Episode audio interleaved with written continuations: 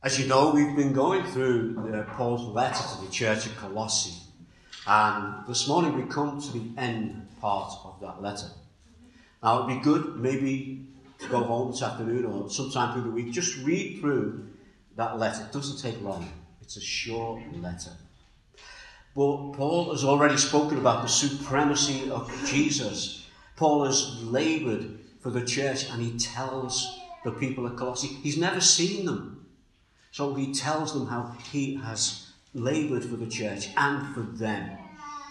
And he also reminds them of the freedom they have in Christ.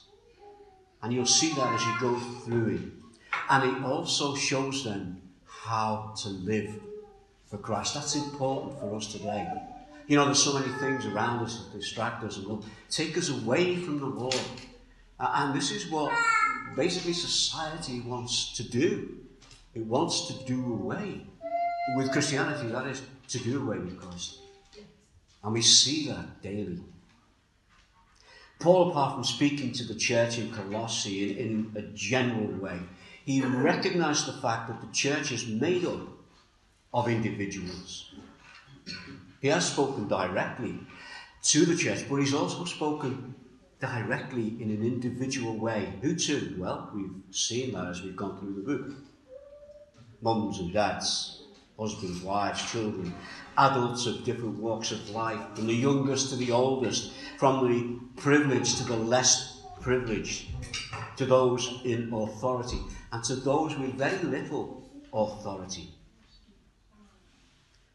From verse 2 through to verse 6 of chapter 4, you'll see there that Paul directs his attention He's directing it back to everybody within earshot of his letter. A letter that was meant to be read publicly, aloud, in, in, in a good loud voice for everybody to hear.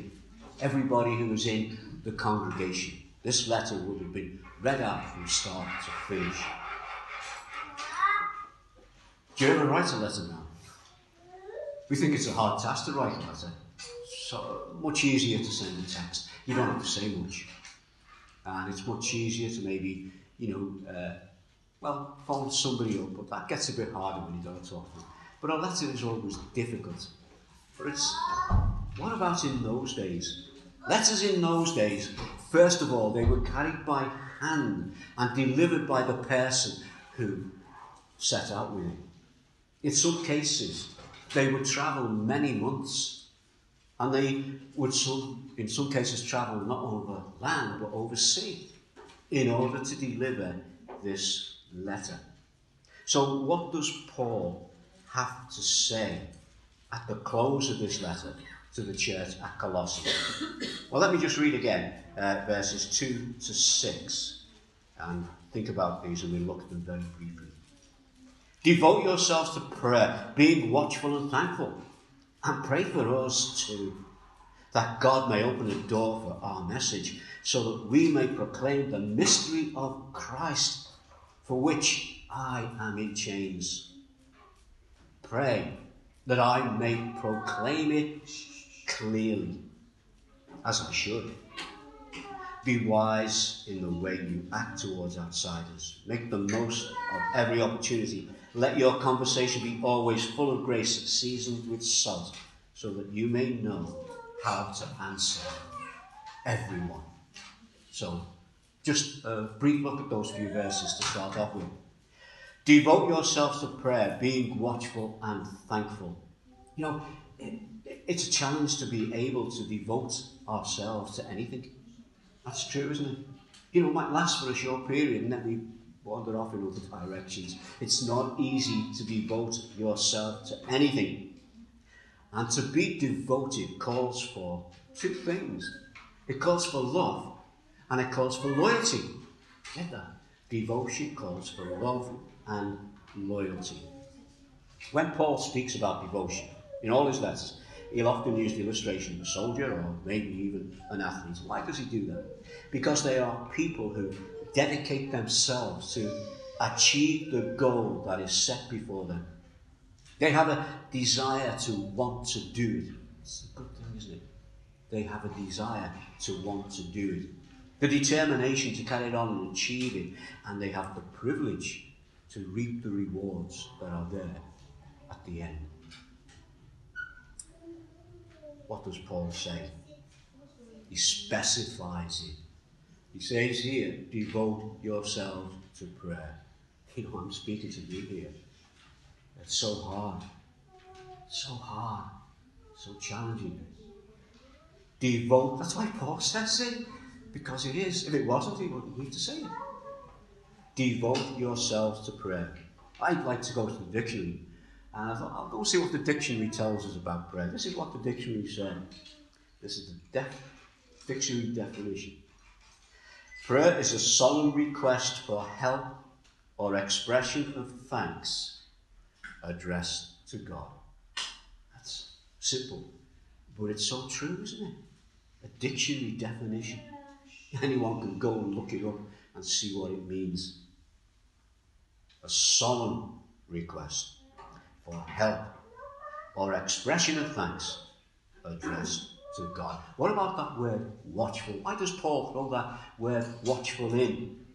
Well, Paul knows that we need to be watchful, and he's going to explain that, or this is explaining why he says what he's going to say a little bit later at the end of this letter. See, watchful is to be aware, to know what's going on around us, you know, to be in touch with Yes, with world news, to be in touch with local news, to be in touch with local activities, to be in touch with politicians, what they're doing, what they're saying. Be in touch with each other.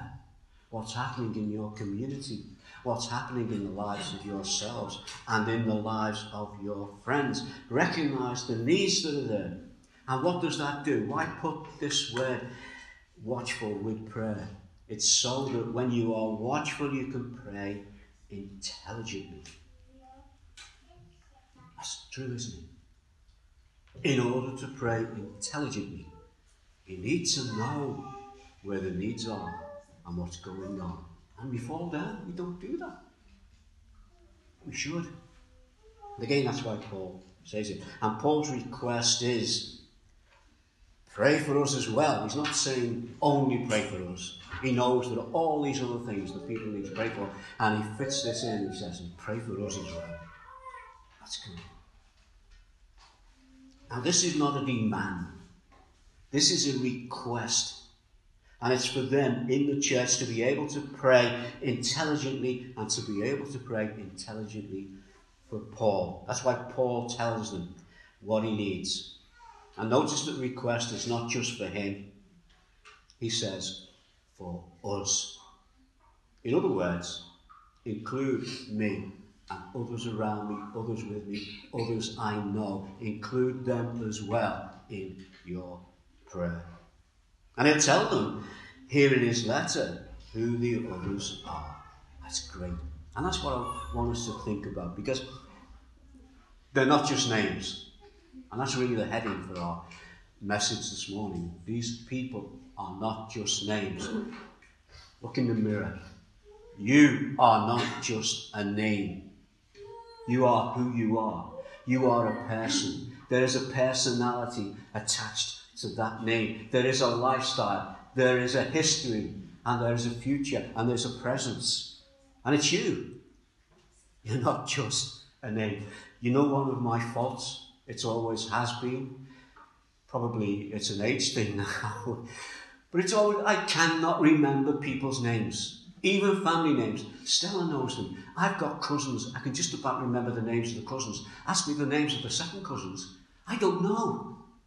And Stella will be talking about somebody. Who's that? That's your second cousin. Well, well, well where is she in the line? I'm just hopeless with names. So I always ask, uh, what's the name of that? Stella. I always ask. So if I forget your name, it's, it's who I am. I just can't remember names. I don't know why. But there you go. But Paul, now here's the thing.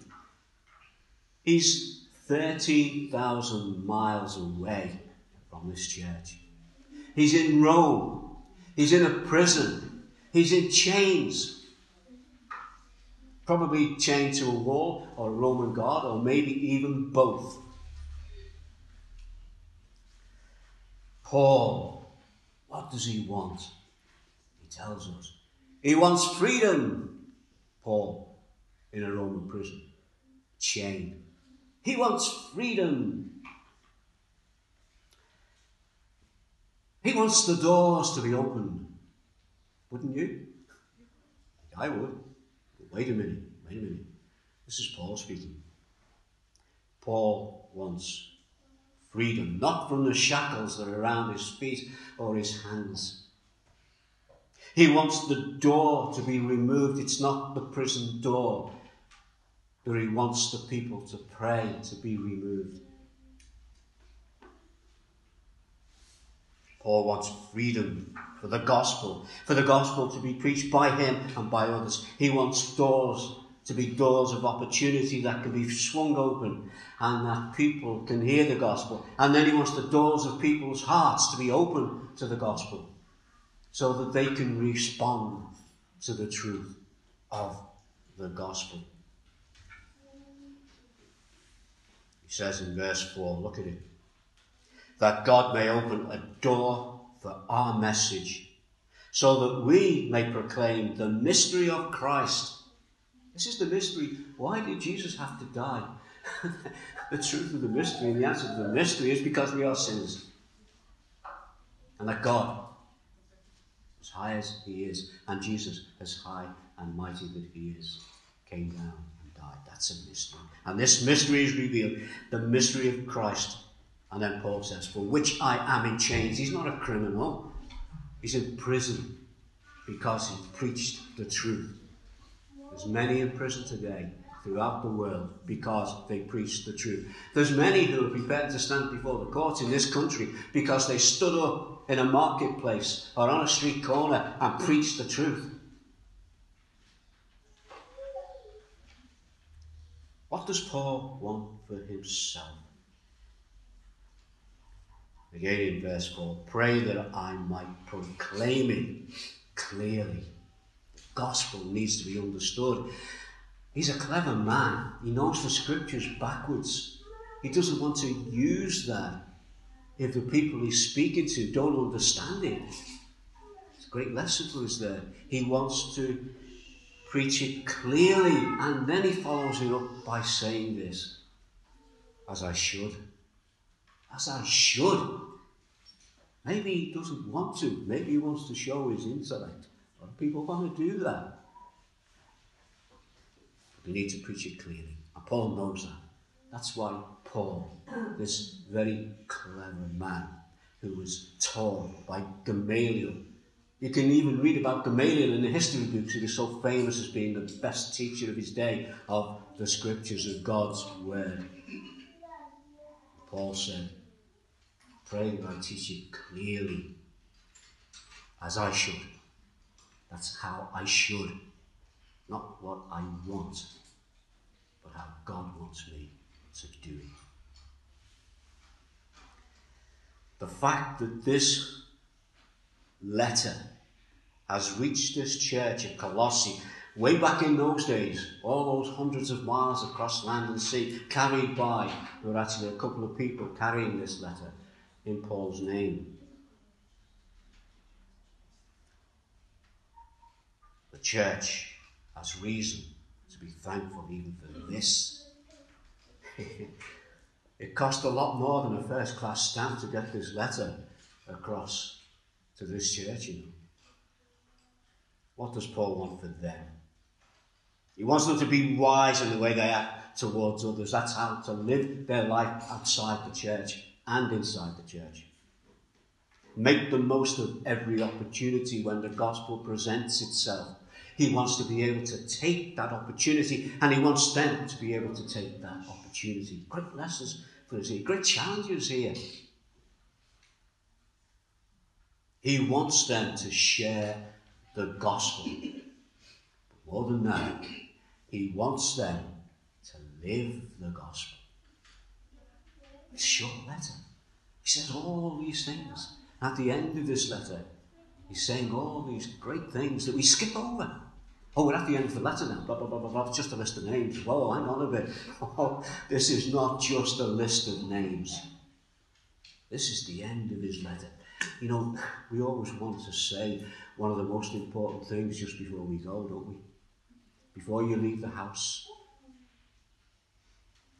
you got the church keys, you got your phone, you got your Bible, you got your notes. Yeah? At the end. That's what Paul's doing. Well, you've got to listen to this. Don't write it off as often we do. Oh, I've nearly finished the letter now. Skip this bit. It's just a load, a load of names that are hard to pronounce. No, I love this. I love the fact that I struggle with these some of these names how to pronounce them. Um, what used, used to call um, Thessalonica. Yeah, everybody within the churches called it Thessalonica till it became a holiday place, and it's Thessalonica. yeah, yeah. Do you remember uh, Trevor Mints? No, you probably don't. Because they're now called Trebor. Yeah. names, pronounced names. Anyway, that's another thing. Well, here we have a reminder. And this reminder is that names are important. And Paul has said, Let your conversation be always full of grace, seasoned with salt, so that you may know how to answer everyone. Remember what Jesus said to his disciples? This is in Matthew 5, verse 13. What did he say to them? He said to them, You are the salt of the earth. And he goes on and says, If the salt loses its savour, good for nothing. You like salt? You're not supposed to eat, eat a lot of it, but you still need it. Anybody here eat chips without salt? No. Oh, we got one in the back. Listen, they're far more tasty with salt. now, we can have a long discussion and an argument as to how good salt is for chips, but listen, you can't argue about how salt, the salt of the gospel, is good for you and I. As believers, as Christians, as we go into the world, salt purifies. Yeah. That's how, before you had the freezers and all that, salt purified food. Salt adds taste to food. Look at all the cookery programs, and they'll always have a pinch of salt. Yeah? A little bit of flavour. How about some words from Peter? This is 1 Peter 3, verse 15. But in your hearts, revere Christ as Lord. That's the first thing. Always be prepared to give an answer who to, to everyone who asks you to give a reason. A reason for what? For the hope that you have. And then he goes on. But do this with gentleness and respect. They are fruits of the Spirit. Gentleness and respect. That's a sign of who you are if you are a believer who's accepted Jesus as your Saviour. I'm going to go a bit quicker here, just finish this off, because I want to finish this chapter. I hope you'll bear with me. Um, but in verse 7 to 9, there's more to tell. Paul couldn't get all this into one letter, but one of the people he sent with to deliver this letter can tell them more about Paul. This is Tychicus in verse 7. He'll tell you all of the news all about me. He's a dear brother, a faithful minister a fellow servant of the Lord.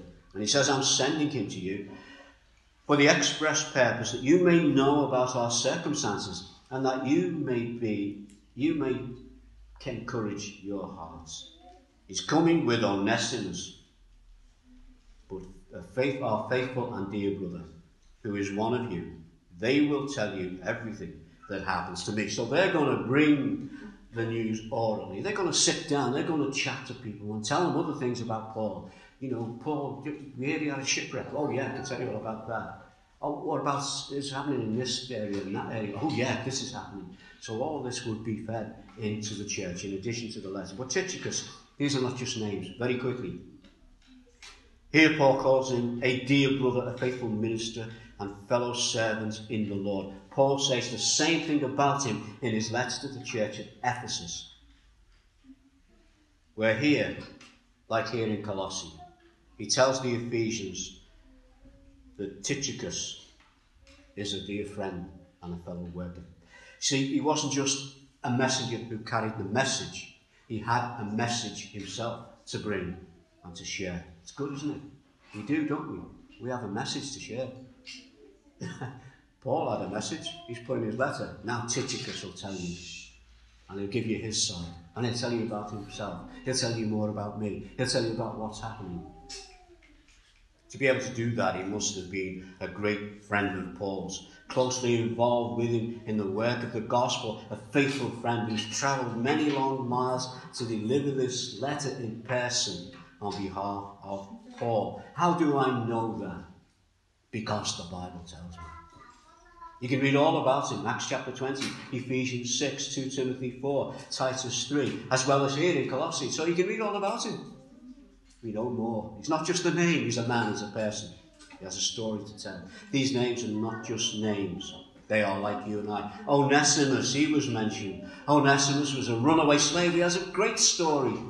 A runaway slave who, who ran away from his master, who, who found Christ, who met with Paul. Maybe Paul told him the gospel. Maybe Paul met him in prison. We don't know. Maybe he was in jail with Paul and then he was freed because it was a, a Jewish offence that he committed.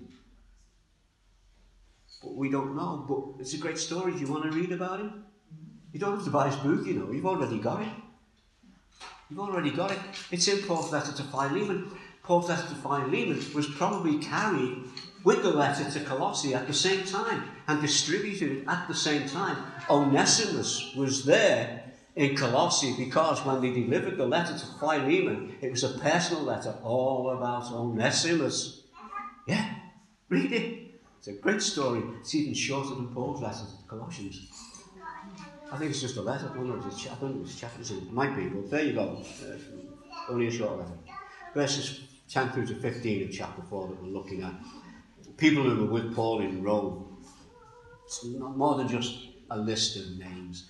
It's people who were with him in Rome. Verse 10 My fellow prisoner, Aristarchus, sends you his greeting. So does Mark, the cousin of Barnabas. You have received instructions about him, that is Mark. If he comes to you, welcome him.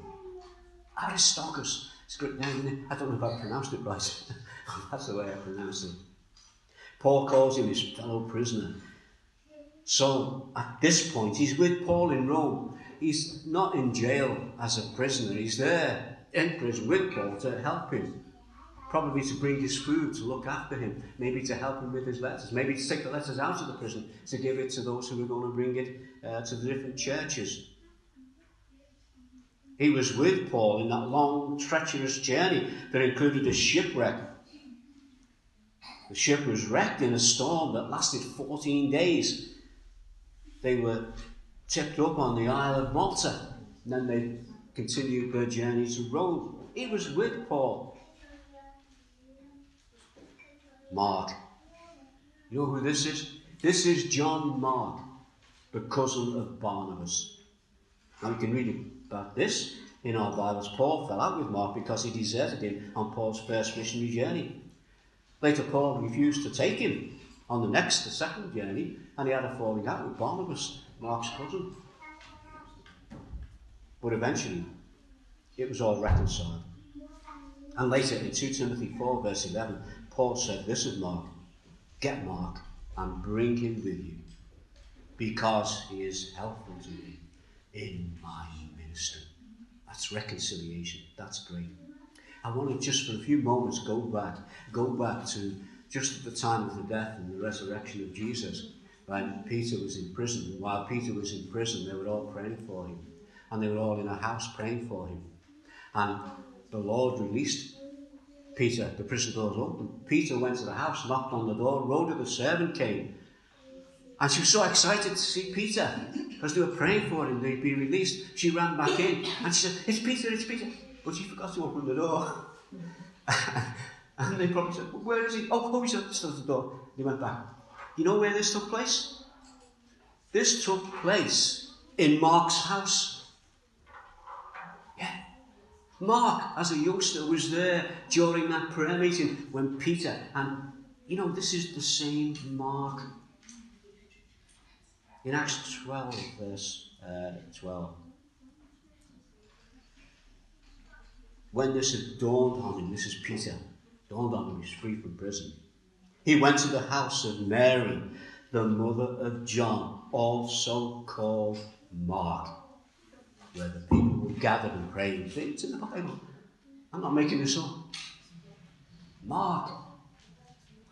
You recognize that name? Yes, it is. It's the same Mark who wrote the Gospel of Mark. He was there during the time that Jesus preached his ministry. He was only a youngster during the time that Jesus was arrested, when he was crucified, when he rose again. Mark knew the disciples. He grew up with Peter. That's where he got his information for writing his gospel. He travelled with Paul. He fell out with Paul. We don't know why he, he, he deserted him on the. Maybe he's a youngster and he, he wanted to go home, back to the warmth of his own bed and a, a nice cup of tea. I don't know. But later he was reconciled and he later worked with Paul. This happened when Mark was young. He grew up during the time of Jesus and he travelled with Paul and he wrote the gospel. Now we come to verse 11 of our passage very quickly. Jesus, who is called Justus, also sends greetings. These are the only Jews among my fellow workers of the kingdom of God, and they have proved a comfort to me. Jesus, who is called Justus. That's all we know about him. We don't really know much more. You know something? We know his name all these years later. I wonder how many people in, let's say, let, let, let me be sort of, you know, okay at this. In 50 years, will remember my name. How many? Maybe one or two. Go a bit further and make it 70 years. Maybe one or two. Or. And a bit further. But beyond that, well, here, um, Jesus, who is called Justus, we've got his name, and it will stay there. And if you meet him in glory, and he says, My name's Jesus Justus, you say, Oh, you know Paul. Tell us about him. Yeah. Just a name? No, not just a name.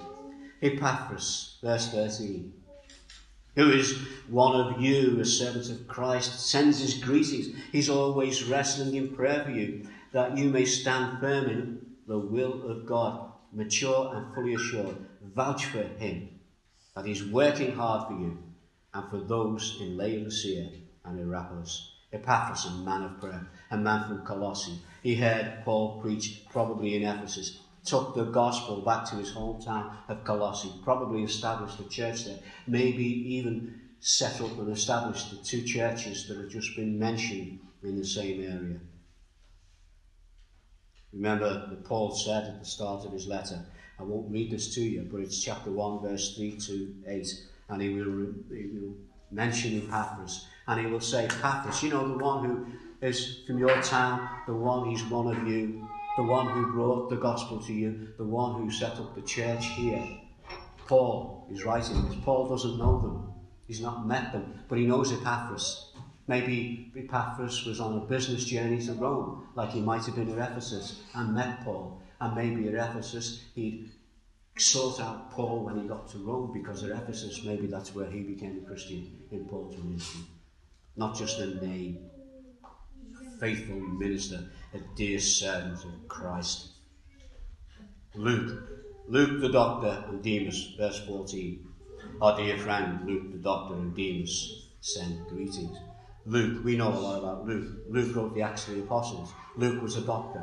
Luke was with Paul. Luke was with Paul on that journey to Rome. He suffered that shipwreck. He was on the island of Malta. He was a doctor. He was a physician, a good person to have with you. Luke was there with, with, with Paul towards the end.